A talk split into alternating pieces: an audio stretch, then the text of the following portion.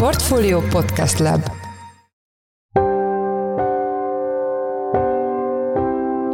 Mindenkit üdvözlünk, sziasztok! Ez a Checklist a Portfolio podcastje február 27-én kedden. A műsor első részében azzal foglalkozunk, hogy a Független Benzinkutak Szövetsége a gazdasági versenyhivatalhoz, illetve az Európai Unió versenyhatóságához fordult a 2022-es üzemanyagástoppal összefüggésben. Az ástop ideje alatt a MOL tisztességtelen magatartást tanúsított azokkal a versenyzőkkel szembe, akik nem rendelkeztek más ellátási lehetőséggel, illetve csak a mollon kívül volt ellátási lehetőségük az ástop előtt, tehát alapvetően akik importáltak, Ugye ezek a, ezek a cégek belettek kényszerítve az árszabályozás miatt egy mólos ellátásba. Vendégünk Egri Gábor, a Független Benzinkutak Szövetségének elnöke. A második részben a magán és önkéntes nyugdíjpénztárak tavalyi évéről kérdezzük Árgyalán Ágnest, a portfólió pénzügyi elemzőjét. Én Szász Péter vagyok, a Portfólió Podcast Lab szerkesztője, ez pedig a checklist február 27-én. A gazdasági versenyhivatalhoz, illetve az Európai Unió versenyhatóságához fordult a Független Benzinkutak Szövetsége a 2022-es üzemanyagástop miatt, amelyről tudjuk, hogy jelentős hatást gyakorolt a magyar üzemanyagpiacra is ennek a kárvallottjai főként a kiskutak voltak. Itt van velünk a szövetség elnöke, Egri Gábor. Szia, üdvözöllek a műsorban. Szervusztok, szia! Mi áll ebben a beadványban, amit a GVA-hoz és az európai hatósághoz küldtetek? Mik a főbb kifogások? Hát na, ez egy nagyon jelentős tanulmány, tehát ez közel száz oldalas tanulmány, amit mi készítettünk és erre a versenyről a specializált jogásszal és ügyvédirodával, amit mi a molnak be is mutattunk, mielőtt ez be lett adva a versenyhivatalhoz. A lényege az tulajdonképpen, hogy az ástop ideje alatt a MOL tisztességtelen magatartást tanúsított azokkal a versenyzőkkel szembe, akik nem rendelkeztek más ellátási lehetőséggel, illetve csak a molon kívül volt ellátási lehetőségük az ástop előtt, tehát alapvetően akik importáltak, Ugye ezek a, ezek a cégek belettek kényszerítve az árszabályozás miatt egy molos ellátásba, amit a MOL nem teljesített, illetve egyre csökkenő mennyiségeket teljesített. Ez azt jelentette, hogy ezek a piaci szereplők, versenyzők illettek szorítva a magyar piacról, hogyha számokról kell beszélni, a kollégák csináltak egy összeállítást, és azt látjuk, azt láttuk, hogy körülbelül olyan 600 millió liter, tehát a magyar piacnak a 10%-a lett elszervezve, vagy kiszervezve ezektől a piaci versenyzőktől, tehát alapvetően a kis magán társaságoktól a MOL irányába, hisz amikor az az ástop életbe lépett, mindenki ellátási biztonságra törekedett, és a MOL ilyenkor egy, egy-két éves, tudomásunk szerint egy-két éves szerződéseket ajánlott a partnereknek, akik, akik ezt aláírták, tehát jelentős piaci átalakítást ért el ez az ástop a magyar piacon. Azóta azért sok idő eltelt látni némi visszarendeződést, tehát visszatértek azok a nagykereskedők, akik adott esetben kivonultak, újra felvették a kapcsolatot azokkal a kisebb kutakkal, akik korábban rajtuk keresztül szerezték be az üzemanyagot? Igen, de hát ugye el lettek szoktatva a vevők ezektől a tankolási pozícióktól. Ugye azt szoktuk mondani, hogy egy vevő megszok egy benzinkutat, akkor furkosbottal is nehéz elhajtani utána tehát az ástop az nagyon jelentősen belenyúlt a piaci folyamatokba, átrendezte a piacot, a vevőket a nagy nemzetközi cégek irányába tolta, és azt látjuk, hogy nagyon komoly egyeztetések vannak a magyar állam és a MOL között, tehát ugye a gazdasági miniszter is jelezte, hogy szinte havi sűrűséggel egyeztetnek a, a Mászi elnökével, aki egyben a MOL-nak felső tisztségviselője, tehát úgy látjuk, hogy nagyon egymásra talált a magyar kormány és a MOL, és ez azon túlnyúló úgymond barátság, hogy megbeszélik az energetikának a, a gazdasági és politikai kérdését. Egyre inkább azt látjuk, hogy ilyen az meg és uralkodj, tehát én itt engedek neked, de te viszont ott tegyél nekem szívességet.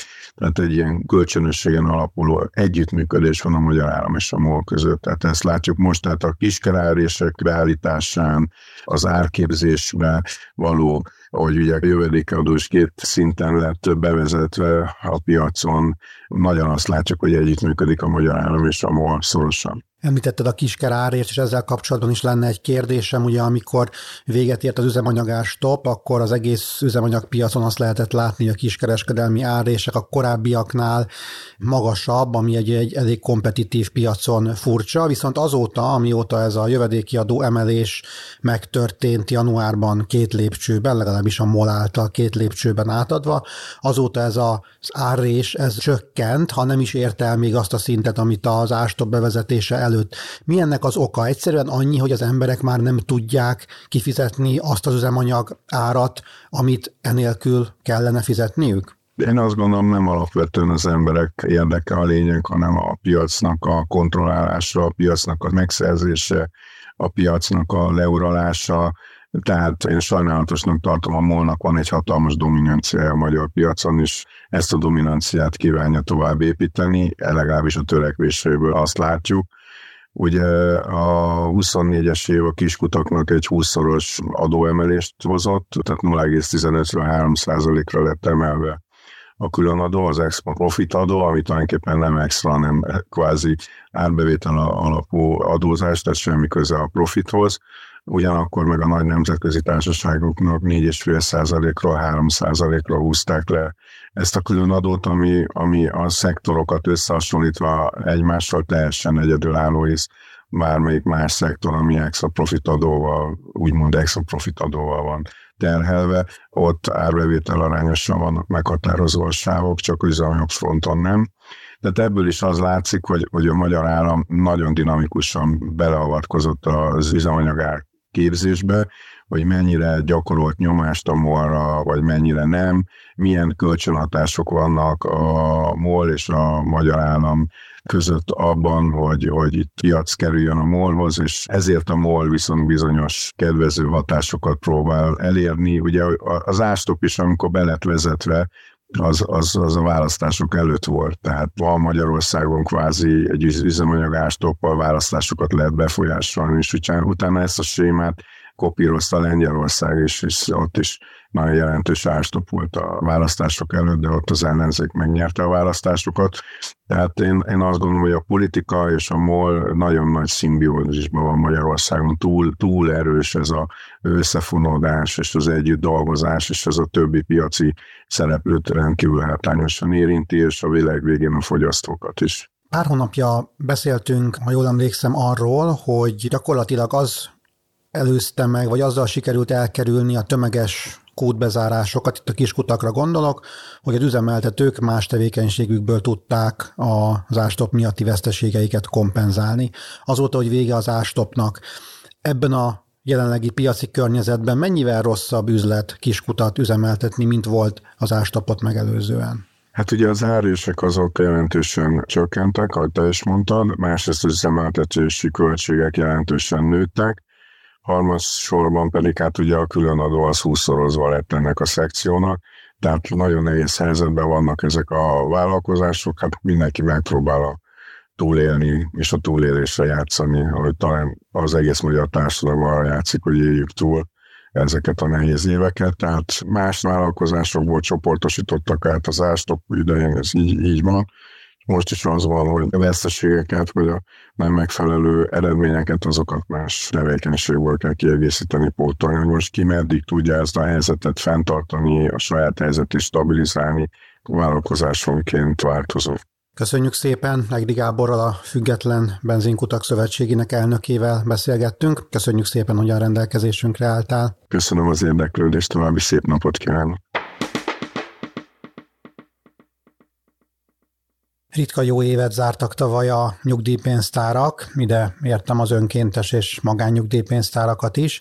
Az önkéntes tagoktól például rekordösszegű befizetés érkezett 2023-ban, azonban minden jó hír ellenére is folytatódott az a tendencia, hogy egyre kevesebb olyan ember él Magyarországon, aki gondoskodik a nyugdíjas éveiről az állami rendszeren túl. Itt van velünk a stúdióban Árgyalán Ágnes, a portfólió pénzügyi elemzője. Szia Ági, üdvözöllek a műsorban. Szia Peti, üdvözlöm a hallgatókat is. Kezdjük az önkéntes kasszákkal. Milyen hozamot értek el tavaly? Hát ahogy te is mondtad, a bevezetőben valóban egy ritka jó évnek lehetünk szemtanúi 2023-ban, hogy az önkéntes pénztárakat kiemelve a befektetési tevékenységeken 340 milliárd forintnyi profitot értek el. Ez azt jelenti, hogy ha vagyonarányosan nézzük, akkor a teljes szektor nagyjából egy olyan 18,6% körüli hozamot tudott elkönyvelni csak a tavalyi évre, és ugye, hogyha megnézzük külön a nagyobb pénztáraknak a teljesítményét, meg a, ezeken belül választható portfólióknak a teljesítményét, ott is látszik, hogy gyakorlatilag mindegyik pénztári portfólió olyan 20% hogy a feletti hozamot ért el tavaly, tehát egy nagyon szép év volt a, a tavalyi az önkéntes pénztáraknak. Mit láthattunk a magányugdíj pénztáraknál? Igazából a magányugdíjpénztáraknál is hasonlóan szép számok voltak. Ugye itt vagyonarányosan a befektetéseken elért nyereség az már meghaladta a 20%-ot a magányugdíjpénztárak esetében, és itt is azt lehet látni, hogy a legnagyobb magányugdíjpénztári portfóliók mindegyike bőven 20% felett hozott tavaly. Azt lehetett tudni, hogy ezek a pénztárak, legyen szó önkéntes kasszákról vagy magányugdíjpénztárakról, a portfóliójuk mekkora részét tartják állampapírban, és esetleg azt számolta de, hogy az járt jobban, aki a pénzét mondjuk állampapírban fialtatta, vagy az, aki igénybe vette valamelyik nyugdíjpénztár szolgáltatását? Ugye azt lehet látni a számok alapján, hogy mind az önkéntes, mind a magányugdíjpénztáraknál azért jelentős súlyt képviselnek a, a kötvények a portfólión belül, tehát ez a legnagyobb rész, ami, ami a befektetéseket illeti, nagyjából egy olyan 50% körüli mindkét pénztár típus esetében. Most ugye az, hogy melyikkel járt volna jobban valaki, hogy ebbe vagy abba fektet, ugye ezért sok mindentől függ ez. Nyilván nem mindegy, hogy most ha valakinek van egy állampapír portfóliója, akkor milyen időtávon fektet be, és milyen állampapírokat tart benne. És ugye azért az önkéntes, mert magányúdi pénztári befektetések, azok ugye hosszú távú befektetések, és nem mellékes ugye az sem, hogy ezek után jár, vagy az önkéntes pénztár után jár állami támogatás, ugye ez is növeli a befektetéseknek az értékét. Hogyan változnak a taglétszámok? Ugye én is előrevetítettem a bevezetőben, hogy az nem jó hír, hogy az emberek nem szívesen takarékoskodnak a nyugdíjas éveikre. Ezek szerint akkor 2023-ban sem történt ebben fordulat. Hát sajnos a janak ellenére, hogy szép számokat látunk a hozamok terén, a taglétszámban már nincsenek ilyen jó hírek. Ugye azért évek óta látjuk, hogy csökken az önkéntes nyugdíjpénztári tagoknak a száma, ez tavaly sem volt másképp. Összesen közel 19 ezer taggal lett kevesebb az önkéntes pénztárakon belül, és bár ugye a taglétszám még mindig egy millió felett van, de azért folyamatosan csökkenő trendet lehet látni.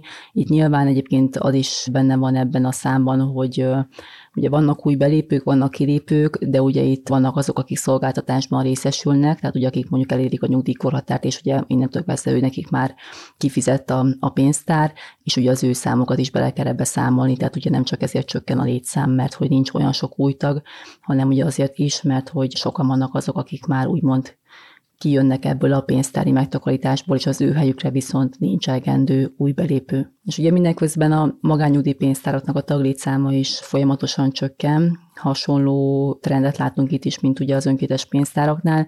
Nyilván itt annyiban másabb a helyzet, hogy ugye itt sokan, amikor a nyugdíjkorhatár elérése már valósá válik, akkor ugye visszalépnek az állami nyugdíjrendszerben, mert ez biztosítja számukra a 100%-os állami nyugdíj megkapását, ugye ez egy fontos dolog, tehát ez sokan vannak ugye miatt is lépnek ki a magányugdíjpénztári rendszerből, amikor már ott a nyugdíj előttük. Azt lehet tudni, hogy az önkéntes kasszáknál hány százalékot tesz ki a munkáltatói befizetések aránya?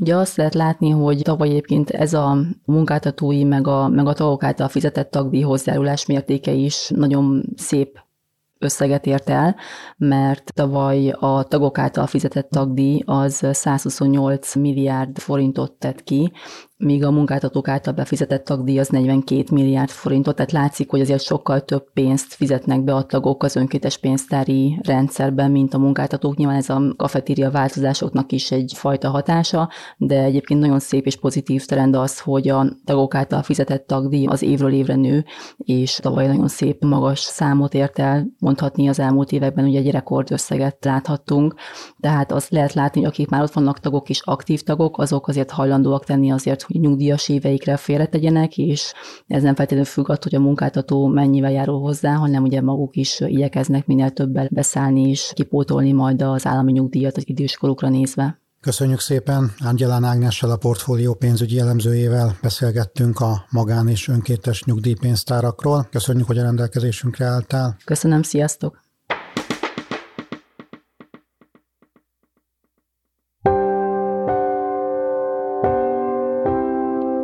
Ez volt már a Checklist a Portfólió munkanapokon megjelenő podcastje. Ha tetszett a műsor, és még nem tetted volna, iratkozz fel a Portfólió Checklist podcast csatornájára valamelyik nagyobb platformon, ahol jellemzően podcastokat hallgatsz. Ha segítenél nekünk abban, hogy minél több hallgatóhoz eljussunk, akkor értékelj minket azon a platformon, ahol ezt a mai adást is meghallgattad. A műsor elkészítésében részt vett Bánhidi Bálint, a szerkesztőjén voltam Szász Péter, új műsorral szerdán jelentkezünk. Addig is minden jót, sziasztok!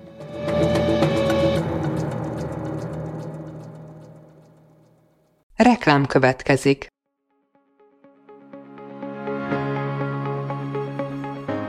Raúl Müller Lajos vagyok, az Agrárszektor főszerkesztője. Májusban két tematikus konferenciát is rendezünk Kecskeméten az agrofood szektor szereplőinek. A május 22-én tartandó Portfolio Agrofood 2024 konferencia az élelmiszeripari vállalkozások, beszállítóik, a szolgáltató cégek és a kereskedők számára nyújt egyedi betekintést az aktuális trendekbe. A május 23-án megrendezendő Agrofuture konferencia pedig egyedülálló módon tematikus formában foglalja össze a hazai agrárgazdaság fenntarthatósági követelményeit és innovációs lehetőségeit. Jöjjön elő is, részletek és jegyek a portfolio.hu per rendezvények oldalon.